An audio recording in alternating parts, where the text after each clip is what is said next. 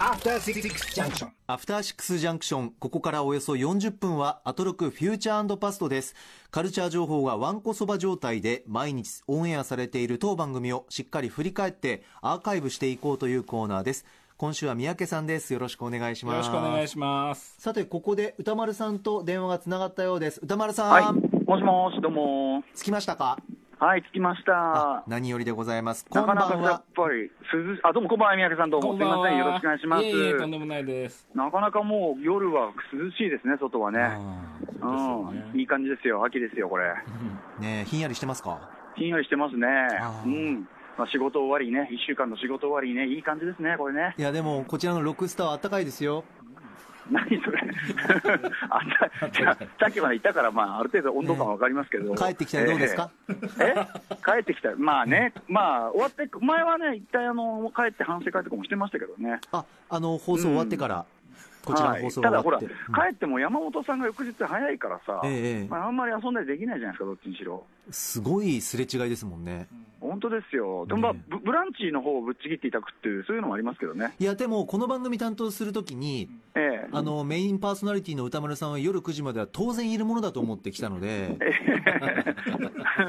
まあ、それはそうですよね、それは申し訳ない限りですけどね、うん、いつでもいつか、いつか僕も、そのあれだね、バラ色ダンディを、じゃあ、吹っ飛ばす代わりに、そっちはそっちで、あのブランチを吹っ飛ばすっていう、ええ、そうですよね命をかけた、はい、キャリアをかけた。まずは先に歌丸さん、お願いします。先先にまず、ちょっと、ええ、先にこっち歌丸さんがってなったら、私もブランチに話しやすいかもしれないんで、歌丸さんがってやったら。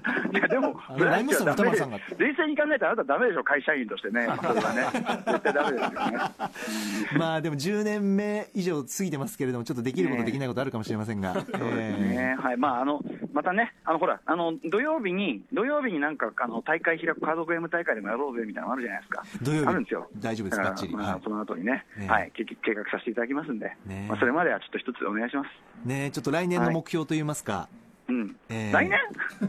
来年にはぜひなんか、うん。な、なんで来年なの？別にもうちょっと早く帰ればいいんじゃない？できますか？できるんじゃないですか？でも歌丸さんはだって土日は？ああそうだ。無理だ。だめだ。ってあ各地の映画館で、来年はもうあのライムスター30周年になんでもう無理ですね。え えー、そうか、そうだった、どうしよう、いつにしよう。ね、ちょっといつにするか、ちょっと後で合わせましょうね、予定をね。歌丸さん、でも、まあ、結果、口だけっていうところも持ってらっしゃるから。そうそうですね。それは否定しませんね。そうさん、そんな冷たくしないでください。そうですね。それはもっとなんかいろいろちょっと会話したいなと思って。もしもし、ちょっとね、あの、そろそろ行かないといけないんで。どちらに？はい。え、いや、どちらに行けないです。MX テレビ行きますから。ええ。あの、三宅さん、三宅さん。はい。あの、すいません。よろしくお願いします。全然全然。はい。いつもすいませんね、ご負担をかけて。気をつけていってらっしゃい。はい、あと、リスナーの皆さんも毎週毎週あの失礼いたします、本当に途中抜けして、ご申し訳ございません。はい、じゃあお疲れ様です。はい。いってらっしゃい。頑張って。はい、ありがとうございます。ありがとうございます。ブロスちゃんと読んでね、ありがとう。俺には龍太さんがいる。いるいる。さて、ということで、改めてフューチャーパストに行きたいと思うんですが、三宅さん、今週もすべての放送は？はい、大丈夫です。バッチリ聞いてきました。ありがとうございます。はい。改めてお伝えします。このコーナーは、1週間の最後に番組で今週紹介したカルチャー情報を整理復習することで皆さんが週末に楽しめるコンテンツをガイドいたします。今週の放送を聞き逃しちゃったという方のためにインデックスの役割も果たします。つまりこのコーナーラジコのタイムフリー機能や TBS ラジオのラジオクラウドをフルに使っていただくという新しいラジオの楽しみ方をレクチャーする目的もあります。では早速始めてまいります。ここだけ聞けば1週間がわかる。アトロクフューチャーパストパスト編。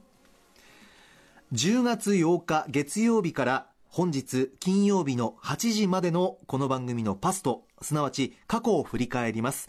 本日も各曜日のアナウンサーが振り返っています。まずは10月8日月曜日。月曜パートナーの熊崎和人です。6時台最初のコーナーはホットなカルチャースポットからライブ感たっぷりにお届けするカルチャー最新レポート。世田谷文学館の中垣聡子さんによる筒井康隆展のレポートでした。歌丸さんが多大な影響を受けたという筒井康隆さん。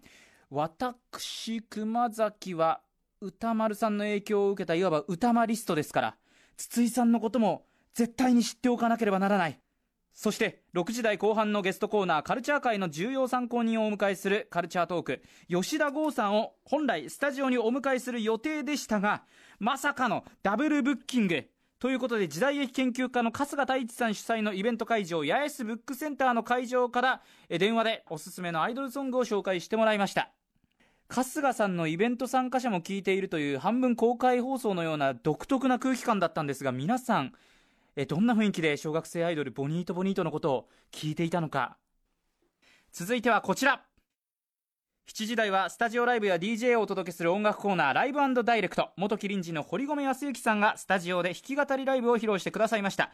10月10日ソロとしてのセカンドフルアルバム「What a Wonderful World」をリリースされました堀込泰行さん。一言。最高でした。8時台は知らないことを知り短時間で自分が変わる体験をお届けする特集コーナー「 Beyond the Culture 釣りはアートだししかも可愛い最もスタイリッシュな釣りフライフィッシング特集。タレントの加藤留美さんに登場していただきました。歌丸さんも私も全く知らなかったフライフィッシングについてただ知れば知るほど芸術性の高いおしゃれなジャンルだということが分かりました。これなら虫嫌いの歌丸さんのような人でもなんとかできそうな感じがいたします。8時台ラストアフタートークのコーナーはスーパーササダンゴマシンさんです。久米宏ラジオなんですけどに出演しました歌丸さん。完璧に見えた放送でも実は久米さんはサングラスをつけ忘れた。歌丸さんも久米さんをくすぐり忘れた。お互い後悔が残っていたんです。やり残していたことがあったんです。ですからもしアトロクにお越しの際はぜひくすぐり合ってほしいです。そしてすいませんもう一つ。次回15日月曜日のお話もさせてください。初登場松山智博さんと柴山幹夫さん。2人の映画評論家の方とともについにやってきます。スポーツ映画総選挙2018あなたの一番好きなスポーツ映画送ってください。歌丸アットマーク TBS.CO.JP まで。はい8日月曜日でございました。三宅さんいかがでしたか？はい、えー、と月曜日はですね、まあ、冒頭からずっと面白いのが続いてたんですけど、えあのー多分これはクラウドに残らないのかなと思うんですけど、8時台のはい。特集に行く前のこうブリッジの部分っていうんですかね、こうの中で、あのーカールっていうお菓子ありますよね、スナックの。ええ。あれが生産中止になったっていう話題が出てきてですね、はいなんかスマホをね、触るのに、こうちょっと手が汚れちゃうからっていう、ちょっと寂しい感じもするニュースだったんですけど、その話から、あの、熊崎さんが、はい。あのか同じカルビーのピザポテトがもし生産中止になったら俺は終わってしまうっていうことをおっしゃってて あそうそこで人生終わるんだと思ってすごいなって思ったんですけど。どんなことで節目を迎える人間なんですか？そうなんですよ、でももっとすごい人がいて、あの構成作家の古川さんがい。かにカラムーチョを愛してるかっていうことをですね、ちょっとちょっと常軌を逸したような 執着のような話があってですね。ありましたね。そう。でその中ですごく面白かったのが、カラムーチョっていうのはその、あくまでパーソナルなもので人と食べるもんではないと。でこう集団でねなんかみんなで食べようって買ってくるものの一つにはしたくないんだと。1カラムーチョっていうのはこう適量だからっていう話をしてそしたらあれじゃあお子さんがもし欲しいって言ったらどうするんですか？って言ったらいや子供だって他人ですからねっていう すごいすごい突き放しじゃないですか。徹底ぶりが。ひっくり返って笑ったっていうのがまず月曜日ものすごいインパクトでした。ええ。その人間が今私の隣にいます。僕ね今斜め前にいらっしゃるその説は大変失礼しまとんでもないです。はい、というのがあったなというのを思い出しました。お菓子愛ですね。お菓子愛ですね。ねで、あとはやっぱり、あの、ビヨンドザカルチャーのフライフィッシング特集ですかね。こちらメールいただいております。まずお伝えしますとラジオネーム南向きの鳩さん。えー今週印象に残ったのは月曜日の20時台の特集フライフィッシングです。加藤留美さんのプレゼンがうまいの一言です、聞きやすい話し方で説明も分かりやすく良かったです。ハマると身の回りのものが疑似絵になるか考えるんでしょうね、妄想しながら疑似絵を作るのが楽しいそうです。赤坂の近くに釣り場があるみたいなのであとは歌丸さんのやる勇気です何よりも加藤さんの釣りの師匠が父親というのが良いです。父親がやっていることに興味を持って一緒にやるという話を聞いて少し心がほっこりしました。説明の時にも父と何回も言うほど父親が好きなんだなと思いました。加藤さんは絶対いい子に決まっています。加藤さんのような素敵な人と触れて山本アナの心が浄化されることを願って。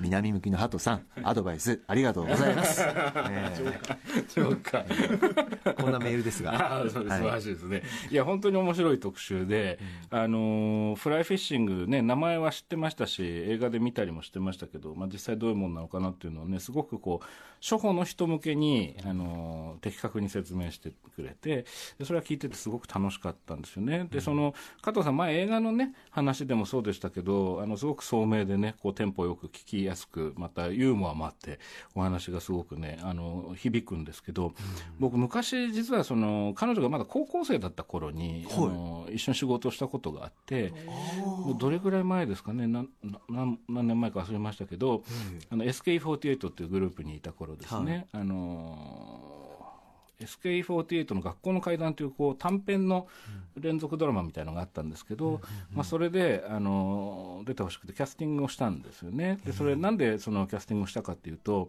実はその前に彼女がですねあのテレビで大蛇と戦ってる映像を見ましてね。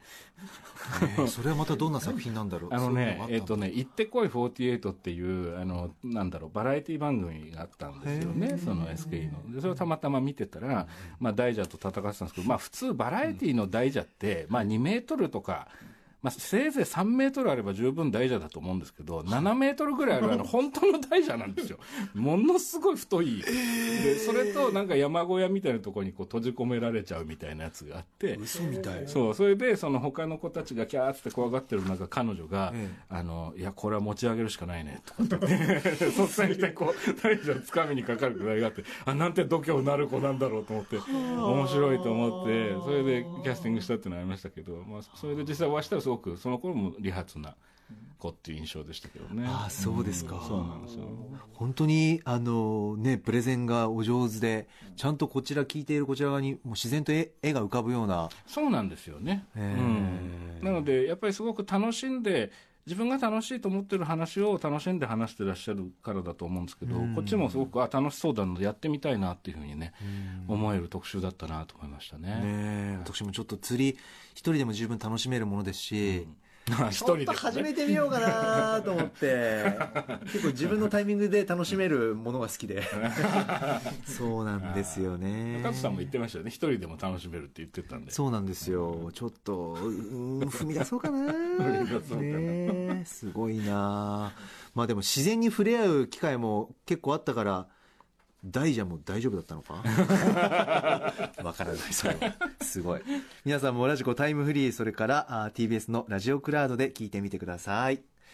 さて続きましては10月9日火曜日です。火曜パートナーの宇垣美里です。6時台前半のカルチャー最新レポート。昨日発売されました別冊テレビブロス。TBS ラジオ全力特集ボリューム2をテレビブロス編集長の木村さんにご紹介いただきました三姉妹の空気感を10ページたっぷり味わっていただきたい。そしてそしてお待たせいたしました。男性陣のグラビア。そうなんです。この2人。実はかっこいいんですよ。いつもあまり見られない大人な色気の風人さん、そして、まあ、影があって、またその部分もセクシーな山本さん。素敵だった。うん、実は本当は言いたくないけど気づいてないふりしてたけど、この二人結構かっこいいんです。でも、インタビューはちょっと卑屈すぎたかな。なんでなんだ？そして6時台後半のゲストコーナーカルチャートークはビレッジヴァンガード下北沢店のコミック担当中澤隆樹さんに最新のおすすめコミックを教えていただきました。特集の中でもその女ジルバが私好きでした。どんな辛いことも笑い飛ばせばいい。そう豪快に生きるお姉様方。素敵あと、かしまし飯も私のおすすめです。この2冊に共通しているのが、好きな人たちプラス美味しいご飯、その2つが合わさった空間は何よりも尊いということ。好きな人とご飯を食べるそのひとときが、人生で一番輝いている時間です。続いてはこちら。7時台の音楽コーナーライブダイレクトにはヒップホップ DJ、DJ セロリさんによるまだ夏感を忘れたくないミックスでした。8時台の特集コーナービヨンドザカルチャー。ラジオ CM は音の総合芸術や。この年の業界最高峰を決める ACC 賞の受賞作品を聞いて味わい来賛する特集を電通の沢本さんと番組プロデューサー橋本義文さんに語っていただきました。いやー面白かった。頭がいいと思わずなってしまうロジック。言語センスの光るコピーの妙。音本来の持っている説得力ってこんなにあったんだと気づかされる音の力。どれもすごかったんですが深いんですがその全てが含まれていたのがグランプリ作品だったように思います。そしてそして来週10月16日の告知をさせてください。来週はなんとカリスマアニメーター井上俊之さんの特集が帰ってきました。最高。次はどんなアニメーターの神を紹介してくださるんでしょうか。ワクワクワク。ワクワクワク。日本の宝屋で。はいということで10月9日火曜日でございました。宮川さんいかがでしょう？はい。あの今う宇垣さんのねその振り返りの音声の中で、宇垣さんあのテレビブロスのねその山本さんのことねちょっと褒めてたと思うんですけど、えなんかうーんみたいな反応でしたね山本さんね。いやいやいやいやいやそんなことは決してなくてあの、ええ彼女がねよく言ってくれるのはすごく嬉しいですしやっぱりただうん。あのそうですね。はっきり言うとこう番組公式インスタグラムのいいねで負けてる相手に褒められているというこの状況での このねちょっとね。本当にねひん曲がってます。いやもう最高です。いやでもね、えー、動きありがとうという気持ちでございますけれども。いやでもなんか宇垣さん、そう火曜日でねそういえばオープニングトークで、はい。その宇垣さんの話題でいけばねそのちょうどその前の週ですか、はい。のサンジャポあのテレビの、はい。えーで宇垣さんがそのディレクターさんですかねから結婚した相手はいるんですかって聞かれてそのその後そのその人とはじゃあどう相手はいるのかみたいなね詳しい話になりそうになった時に、はい。まあちょっとっていう反応をしたっていう話がオープニングトークだったんですよね。LINE ニュースにもなってましたもんね。そうなんですよね、僕もネットニュースで見ましたし、まあ、サンジャポでも見たんですけど、ええ。でまあ、そのなんですかね、その人のセクシャリティに関わる質問ってなんで簡単にできるんだろうみたいな話から、でも、宇垣さんその、ちょっとそういうところに自分は過敏なのかもしれないけどっていうことをおっしゃって、でそしたら歌丸さんが、いや、でも大事にされてることをね、譲る必要はないんじゃないのみたいな話になって、僕、すごくね、そのオープニングトーク、よかったなっていうかね、あの僕、やっぱりね、こう火曜日の、はい。結構醍醐味なのかなと思っていてこのオープニングトークが割とこうなんですかねあのセンシティブな話題に入っていくんですけど、はい。お二人の呼吸もすごくいいし宇垣さんもすごく正直にねいろいろおっしゃってるのが分かるというかね聞いていて、ん。すごくいいなと思いましたね。確かに火曜日のオープニングってまあ宇垣アナウンサーに関しての動きというか、うん。そういったものがね結構な頻度であるので、うん。まあ、歌丸さんも受け止めていただいてそれをね、うん。で本当のところどうなんだみたいな気持ちも宇垣もラジオだと話しやすいですし、うん。ねやっぱテレビよりもねそれはあるでしょうね、うん生放送ですしこういう現場があって、宇垣アナウンサーも本当に恵まれてるなと思うん。いながら聞いてますね私も、うん。いやそうすごく印象に残りましたね、であとは火曜日だと、はい。あそうやっぱりラジオ CM 特集ですよね。あうんこちらの特集はメールいただいておりますよ。まずお伝えします。えーラジオネーム、地球最後のお父ちゃん。私的な今週のハイライトですが、火曜日の特集、音の総合芸術、ラジオ CM、ACC 受賞作を聞くが大大ヒットです。普段何気なく聞いているラジオ CM が高度なものすごいアイデアで作られ、いかにして聴衆の耳を引きつけ、かつ情報をインプットするのが難しいかということがよくわかる好企画だったと思います。審査員を務められた橋本プロデューサーに大感謝ですね。番組内でジャンク名物、ウッチーと加藤さんがまた聞けて本当に嬉しかったです。それと ACC のホームページで受賞作の数々が聞けるのも嬉しいですね。意外と下ネタが多い笑い。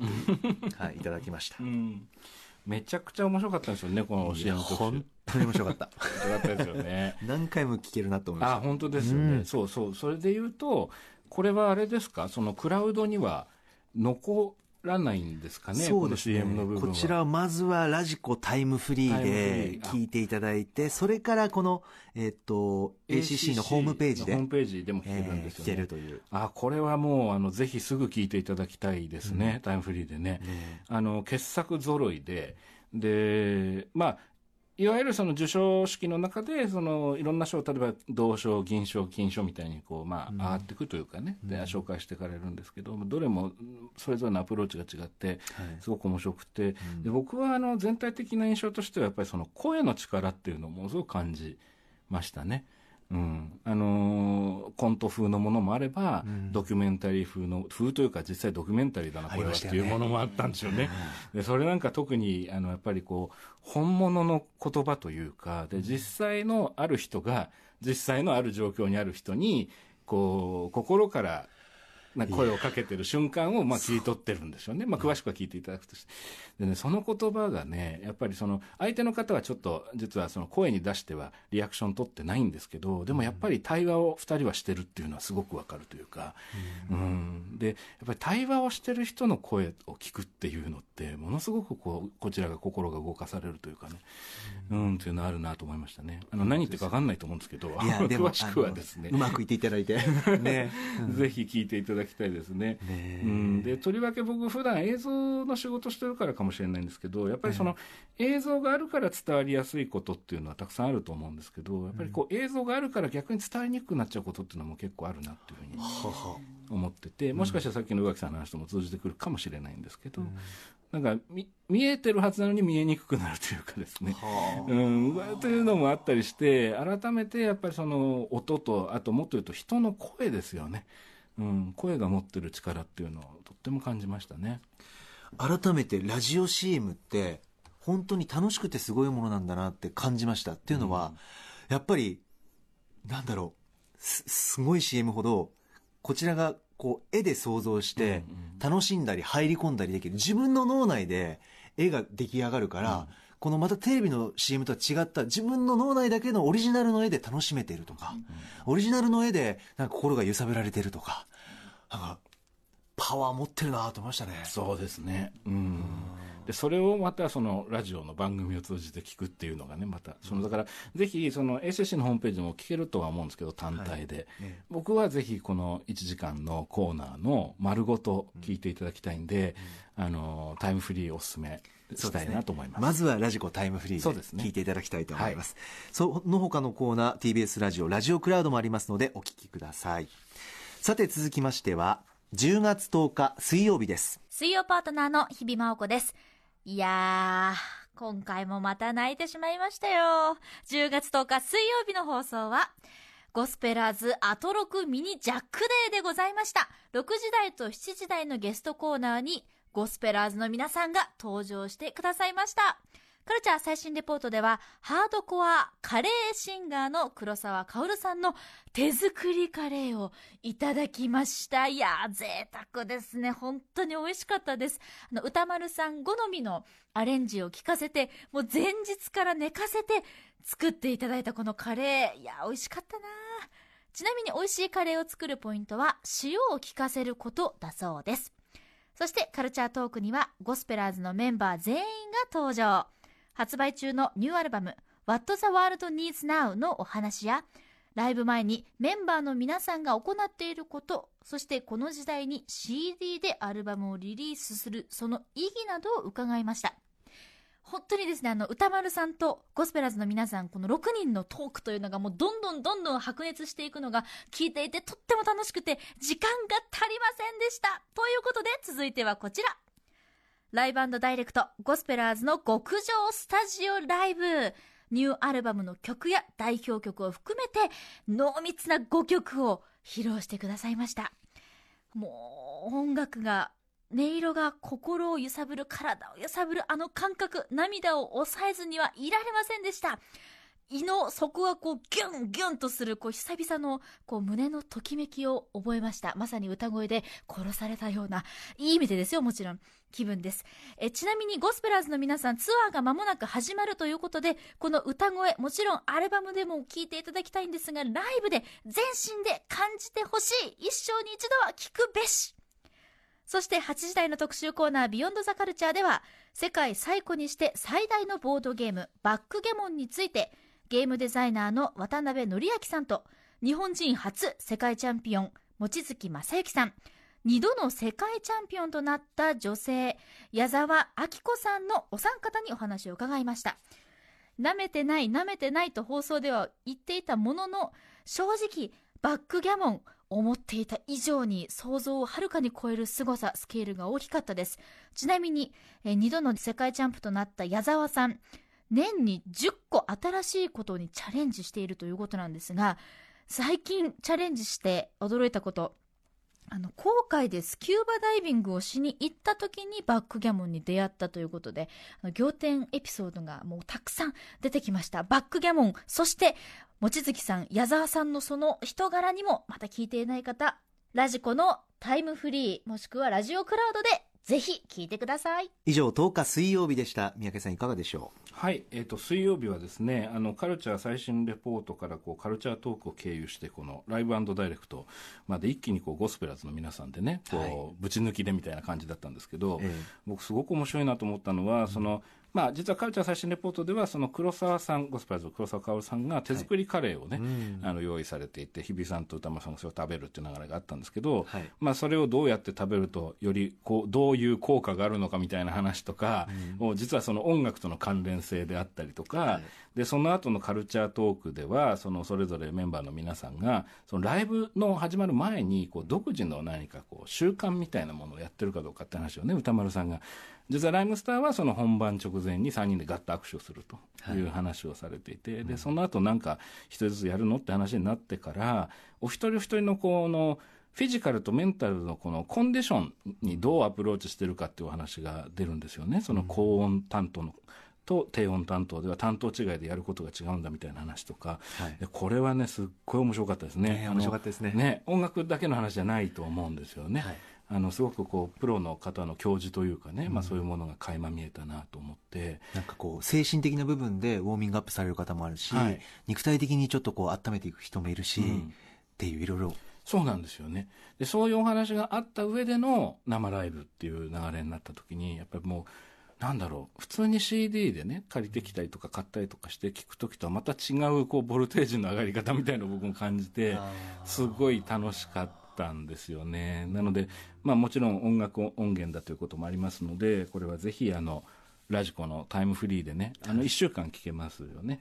で万が一24時間超えちゃった場合はあの裏技をね前話したあの裏技をね、使って、と改めて言うと、えー。パソコンで、えっと別のブラウザ。ブラウザを立ち上げて立ち上げて直すともう一回そこから24時間聞けますラジコ検索すると、えーそこのラジコかそうですら聞ける。ね、はい。という楽しみ方があるかなと思いましたね。はい。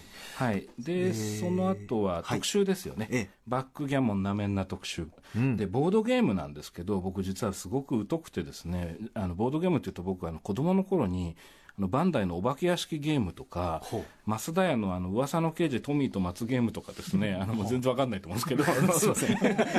そのぐらいしかやったことないっていう状態だったので、ええ。あのちょっと身構えながら難しいのかなと思って聞いてたんですけど、バックギャモンの、まあ、ルールとかは遊び方というよりも何よりもあのゲストの矢沢さん、えー世界チャンピオンの、はい。えー矢沢明子さんですね、のお話がすごく面白くって、え矢沢がどういうふうにバックギャモンの、ね、世界の頂点に向かっていくのか。でそれを2度もねチャンピオンになられたっていうお話がねすごくあの興味深くて、ぜひ矢沢さんのお話もっと聞きたいなというふうに思ったりもしましたね。そうですよね、どのようにしてバックギャモンと出会って、ん。そしてどんな気持ちで2度も世界チャンピオンに輝いたのか。そ,、こにはあそうなんですね、うんっていう歴史が。んですよね。ちょっとびっくりするようなねお話も出てきたりとかして、でもねすごいなと思ったのが矢沢さんはあの中学生の頃から、はい。その1年に10個新しいことに挑戦したいと。で挑戦するのであると決めて、はい。それを二十何年間ずっと守って続けてらっしゃって今も新しいことに挑戦されてるっていうねお話だったんで、ああすごいなと思いましたね。そうですよね、うん。だから矢沢さんねもしまたラジオこちらに来てくださる時があればもう次なる挑戦を始めていてもうバックギャモンを卒業している可能性その可能性もありますよね。ね頂点極めてますからね。ねそれぐらいこうパワーあふれるエネルギッシュなこう、ねね方なんだなっていうそうそう。思いましたねねそれ感動しました。はいはい。さてここで、えー情報をお伝えします。まずゴスペラーズの皆さんについてはゴスペラーズのニューアルバム「What the World Needs Now」こちら現在発売中です。そしてアルバムを引っ提げて全国ツアー開催です、えーゴスペラーズ坂ツアー2018から2019「What the World Needs Now」10月19日金曜日からスタート。来年2月まで全国36都市40公演です。こちらもチェックしてみてください。さあ続きまして参りましょう。10月11日木曜日です。木曜パートナーリーサルーナポンことうないりさです。そろそろおでんの季節ですね。好きな具はうーん餅巾着と迷うな。ちくわぶにしよう。ちくわぶかな。6時台前半のカルチャー最新レポートは猫のダヤンの生みの親である作家の池田明子さんがスタジオに来てくれました。松屋銀座で17日から開催される猫のダヤン35周年ダヤンと不思議な劇場池田明子原画展をご紹介しました。あのこちらの展覧会に入るとダヤンの世界がもう一面に広がっていて劇場のようになっているそうです。中でも川ジオラマの怖い本の劇場という作品が必見なのだそうでぜひ皆さん行ってみてください。6時台後半のカルチャートークはお城専門ライターの萩原幸子さんがこの時期おすすめのお城を紹介してくれました。お話を伺っていて一番興味深かったお城が石垣山城という小田原市にあるお城です。こちらは秀吉が小田原城の北条氏を攻略するために築いた城だそうで天守からはなんと小田原城が望めるということなんですね、まあ、そこに立ってみて秀吉がどのように攻略しようと考えていたのか一緒に想像してみるとエモいんではないでしょうか。続いてはこちら。7時台のライブダイレクトはトラックメーカーで MPC プレイヤー STUTS さんのスタジオライブでした。もう生でものすごい間近で STUTS さんの演奏を見させていただきましたがもう本当に神の手を持つ人だと思いました。音楽はもちろんとってもかっこいいですけれどもぜひライブに行って STUTS さんの生の演奏を見ていただきたいです。8時台のビヨンドザカルチャーは今年15周年を迎えるアニメプリキュアシリーズは常にアップデートされ続ける女のヒーローだ特集でした。クラブイベント日朝ナイト主催の DJ プリオジことプリキュアおじさんがお話ししてくれました。もう女性はこうであるべきっていう固定観念をぶち壊してくれる作品だということを今日知りました。全女性に響くものだと思うので私も改めて見てみたいと思います。励まされる作品でしょうね。ね。ね。プリキュアそして来週18日の木曜日8時台のビヨンドザカルチャーは K-POP がなんであんなに流行っているのかわかるという特集です。ということで DJ、DJ キキさんとエイリカさんにお話を伺います。最新の K-POP のこの流行に乗れなかった私をぜひ迎合させてください来週の木曜日もよろしくお願いしますプリキュアプリキュア。何ですかあれ？あれ何ですかすごいですね。前から言ってるんですけど木曜日のこの録音うないを野放しにしすぎじゃないですか本当に楽しそうですけどすごいオリジナルソング。いや最高ですね。えー。さて三宅さんいかがでしたか、はい。木曜日、えー木曜日もすごく密度が濃くてですね、はいえー、とお城のねカルチャートークのお城の話とかもすごく最高でしたし、萩原さんあの萩原さんはあの本も素晴らしいですしあとちょうど今あれですよね、NHK ではい。お城の番組をやられてますよねお城というかそのお散歩番組なのかな E テレの、まあ、他局なんであんまあれですけど趣味時大人の歩き旅っていうのをやられてるんじゃなかったかしら確か。はあのなのでなんかそういうふうに合わせてみてもいいのかなと思ったりしました、はい。あとあのこれクラウドに残らないんだと思うんですけどカルチャー最新レポートで、ええ。ー猫のダヤンっていうね、で有名な池田明子さんがゲストに来られてその、ダヤンと不思議な劇場池田明子原画展っていう、えーイベントのご紹介されてたんですよね、でこれがですねあの松屋の銀座で、えー、と17日の水曜日から行われると。で僕すごい楽しみで、であまだ始まってないんだと思ったんであのまだね今から行けるイベントって結構貴重だなと思っていて、割とカルチャー最新レポートって聞いていこうとすると、なかなかタイミングがみたいな時が。最新すぎてそうそう。もうもう翌日ぐらいから そうなんですよ。もうさ、もう限界の最新みたいな状態だって。そうですねなんで来ないんですかみたいな、ええいや、いけないじゃんみたいな感じになることも多いので、これは今からいけるっていうことうんで、すごく楽しみにしてますね。はい。こちら情報を改めてお伝えしますと猫のダイアン35周年ダイアンと不思議な劇場池田明子原画展10月17日水曜日から24日水曜日までの開催です一般は1000円という設定になっておりますあとはやっぱり特集ですよね。今歌もありましたけど、プリキュア特集ですよね。はいうん。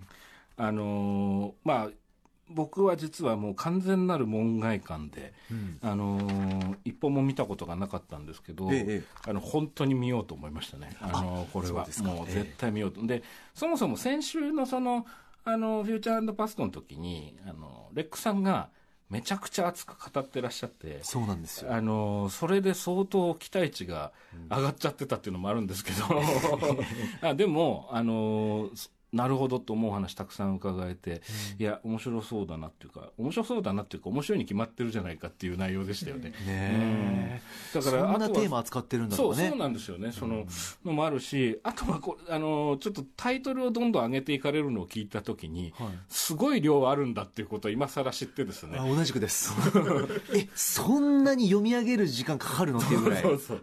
そうなんですよね。あこれは大変だと思いましたけど、でも楽しみがまた増えたっていうね。あのこの番組の残酷なところだなと思いますけど。はい。うん。あのこのビヨンドザカルチャーのこのプリキュアの回を、まあ、ラジコタイムフリーか TBS ラジオクラウドで聞いてから、あの、そのプリキュアを見ると、だから大人も楽しめるというか、うん。なんか考えさせられる部分もあるし、なんかぜひその流れでね、プリキュア触れたことない方はね、あそうですよね、うん。と思います。僕もそうですけどもしちょっとなんか絵のイメージとかあるいはこんな感じなんでしょみたいな、あのイメージっていうふうなものを抱いていた場合、まあそれが覆されるような話ではあったのでそうなんです興味はとても湧きました。そうなんですよ。で一方で僕ねちょっと面白いと思ったのはプリキュアおじさん、うん。あのゲストのねプリキュアおじさんがおっしゃってた、うんそのちょっとした問題提起というかですねその,こ、その方向性をあまり突き詰めすぎてしまった場合ってどうなっちゃうんだろうねっていう話も結構重要だったなと思って。ありましたね。そうなんですよね。はい。はいそこも含めてものすごくフェアな特集を聞いたっていう感じが僕はね すごくしたんですよね、なるほど。うん、だからこそなおのことを聞きたいなって思ったっていうあ見たいなって思ったっていうのがあるかなと思いましたそうですよね。もう本当に正直言いますと、あ、ただ可愛いとかだけじゃないんだみたいな。うんすいませんが、本当にね、触れたことのない立場としてはね、そう思いました。はい。さあ、続きまして参りましょう。最後はですね、本日10月12日金曜日です。金曜日のパートナーは私、TBS 山本貴明です。カルチャー最新レポート、今日は明日開催されます、スポーツクライミングのイベントです。マウンテンハードウェアカップ2018を紹介しました。6時台後半は歌丸さんの映画評論コーナー、ムービーウォッチメン。今夜扱ったのは全米で予想外の大ヒットを記録したロマンチックコメディクレイジー・リッチ。続いてはこちらです。7時台ライブダイレクトは韓国のラッパージェリー・ケイさんのスタジオライブをお届けしました。さあそして今は脚本家映画監督スクリプトドクターの三宅龍太さんを招いて今週のアフターシックスジャンクションを振り返っています。以上12日金曜日でした。さあ三宅さんいかがでした？本日ははい、えー今日もね、あのースタジオで楽しくずっと聞かせていただいてたんですけど、あのクレイジー・リッチという作品がね、ムービーウォッチメンで取り上げられてました。僕も見たんですけど、すっごく面白い。山さんもね、ご覧になったんですよね。面白かった面白かったですよね。で、まあ、たまたまかもしれないんですけど、僕もっと混んでるのかなと思ったら、え意外とちょっと空いててですね。で週末平日どちらですか？えっと平日なんですけあそどうですか。であれれと思ってでもっとねたくさんの方ご覧になったらいいのになと思ったんですけど、でちょっともしかしてと思ったんですけど、えあの舐めてた相手が大金持ちでしたもそうなんですけど、えあの実はその昔からあの移民の冠婚葬祭ものっていうジャンルがあってですね、そのアメリカ映画で時々そ の、で、その、なんだろう、こう、どっかの、まあ、それはアジア人じゃないかもしれないですけど、まあ、冠婚葬祭で集まって、まあ、ちょっと母と娘が揉めたりとかして、まあ、あのみんなで記念写真撮ったりするシーンが大体あったりするんですけど、で、まあ、そういうのの特徴として、すごく繊細で丁寧なんだけど、やや地味な、タイプの作品が多いんですよね。で、それ、そういうものなんじゃないかってもし思って、ちょっとね、あの、なんだろう、距離を置いちゃってる方がいたらもったいないなと。むしろ逆というか、さっき歌丸さんもおっしゃってましたけど、もうバリバリの娯楽作で、特にその90年代のアメリカのラブコメとか好きな方は、あの、すごく楽しめるんじゃないかなって思いますね。はい。ぜひぜひという。非常に面白かったですねもうテンポもそうだし笑いもあるし、うん涙もあるし、そうですね。ね、あと俳優さんかっこいやー、よかったですね。よかった。ぜひ皆さんもチェックしてみてください、はい。さてこちら最後にメールいただいております。お伝えします。ラジオネームたわわちゃん。えー今週は何といっても火曜日の下北沢ビレッジヴァンガードで行われたひくみ本のゲリラサイン会です。ありましたね。ありました。急な告知にもかかわらず長蛇の列の大盛況っぷりにひくみ本は完売したことは想定外だったのですが逆にビレバンのおなじみのポップの用紙にサインをしていただけたのはレア感を増して嬉しい限りでした、そして会場には本日のフューチャーパストの担当である三宅龍太監督もいらっしゃって、はい。今日のフューチャーパストで喋るために来られたのかと思うとアトロク愛の深さ感動を覚えましたということですはい。三宅さんねそうなんですよ。そう、見られていたみたいなね。そう、嘘ですよ。タワーちゃんさんとご挨拶したんですけど。いや、あの、ちょうど新宿にいて放送を聞いててですね、オンエアを。そしたら、はいあの、あ、今から行けば間に合うかなと思って、ええそしたらなんかこう、K2A2 のコーナーで、血圧がすごい高く出ちゃったって歌山さん聞いたんで、はいそう心配になっちゃったんで、あの、ドラッグストアや寄って、こう、なんかこう、毎朝飲むといい、なんかこう、お茶みたいな薬みたいなやつを届けに。そうだ歌丸さん喋ってましたねそれ 放送でね ええ確かどっかでねそう、それで、そう、それで行ったんです。そしたらものすごいことになってて、もう大行列でめちゃくちゃ盛り上がってましたね。ああそうですか、は100冊以上売れたんですよねらしいですね。それすごいことですね。だって、あの時間帯で、夜10時半とかからですからね。ねえうん、びっくりしました。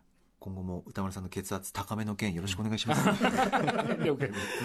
さて本日振り返りで紹介した各コーナーラジコのタイムフリー機能 TBS ラジオのラジオクラウドでもお楽しみいただけます。以上パスト編でした。この後フューチャー編来週1週間の予告です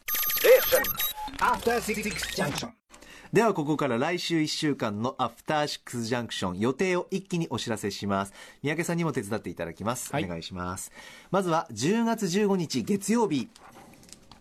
6時台のカルチャートークはアトロク初登場。映画評論家の町山智博さんが登場。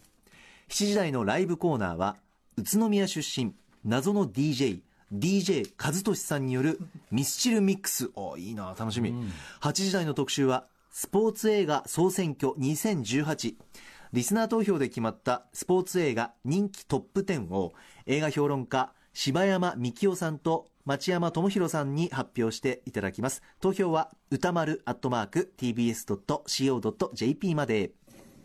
続いて16日火曜日です。6時台はドラえもんのジャイアンの声などを担当する声優木村昴さんが男性声優キャラによるラッププロジェクトヒプノシスマイクについて語ります。7時台にはミュージシャンでプロデューサー MCAT さんのライブ。8時台の特集はカリスマアニメーター井上俊之さんが考える本当にすごいアニメーターとは特集パート2です。17日水曜日6時台のゲストはベースボールベアのボーカルギターそして新プロジェクトマテリアルクラブ主催の小出祐介さんが登場マテリアルクラブの新曲解禁もあります。7時台はもうすぐデビュー40周年を迎える竹内まりやさんの名曲 DJ ミックス。披露してくれるのは DJ ひびまる GT さんでございます。ただそしてということで竹内まりやさんからの直々のコメントがあるということです。そちらもご期待ください。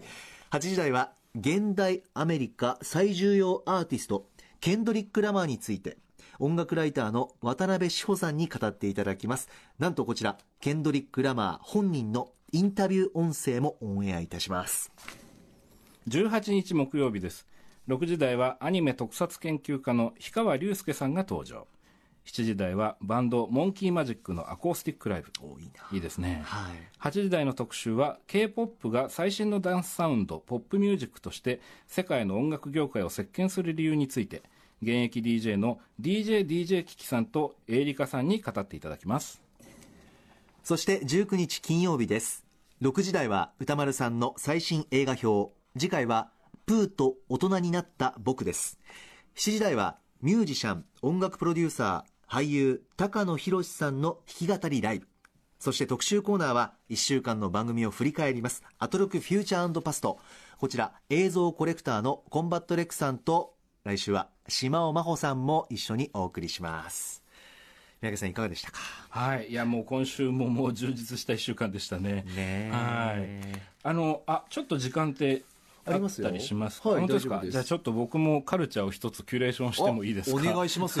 明日からですね公開される映画が1本ありまして、はい。僕は実は直接は関わってないんですけどもえ「止められるか俺たちを」という作品で実はさっき才の目に入っていたのかな、はい。ほうほう。で、えーこれはですねあの若松プロダクションという、えーかつて若松浩二監督がやってらっしゃったその制作会社の、ええ。ー人たちのこう人間模様を描いた作品なんですけど、まあ、実は僕若松プロダクションの出身で、はい。あの助監督を昔してたんですあよね。その時期ですか？そうあ、えっとね、その時期よりははるか前なんですけど、はい、あの60年代後半から70年代にかけてのお話なんですけど、あの井浦新さんが若松監督の役を演じてらっしゃって、えで、えー門脇麦さんが、あのこれも実際にいらした方ですけども、あの吉住めぐみさんっていう若松プロで助監督をさせた若い女性の方を演じてて、彼女の目線で物語が進むんですね。で、その井浦さんがですね、まあいろいろ若松浩二監督って映画詳しい方はご存知かもしれないですけど、武勇伝いっぱいあるんですけど、まあちょっと怖いイメージがあったりとか、はい。まあ実際怖いところもあったりしたんですけど、え三宅さんのあの本に出てくる方あですよね。そうですそうです。あはいはいはいはい。あの僕が師匠と呼んでいる。はいでその井浦さんがですね、もう若松さん完コピ芝居というかですね、えー。もうめちゃめちゃそっくりでもう本当にあの素晴らしいっていうのがあります。見たい。あぜひ。明日からテアトル新宿ほか全国順次公開ということで,、でこの作品脚本はですね僕のえ兄弟子にあたる井上純一さん。で監督は逆に弟弟子にあたるあの白石和也さんが監督しています、あそうなんですか。はい、ぜひぜひご覧ください。はい。止められるか俺たちをぜひチェックしてください、はい以上ここまでアトロクフューチャーパストフューチャー編でした。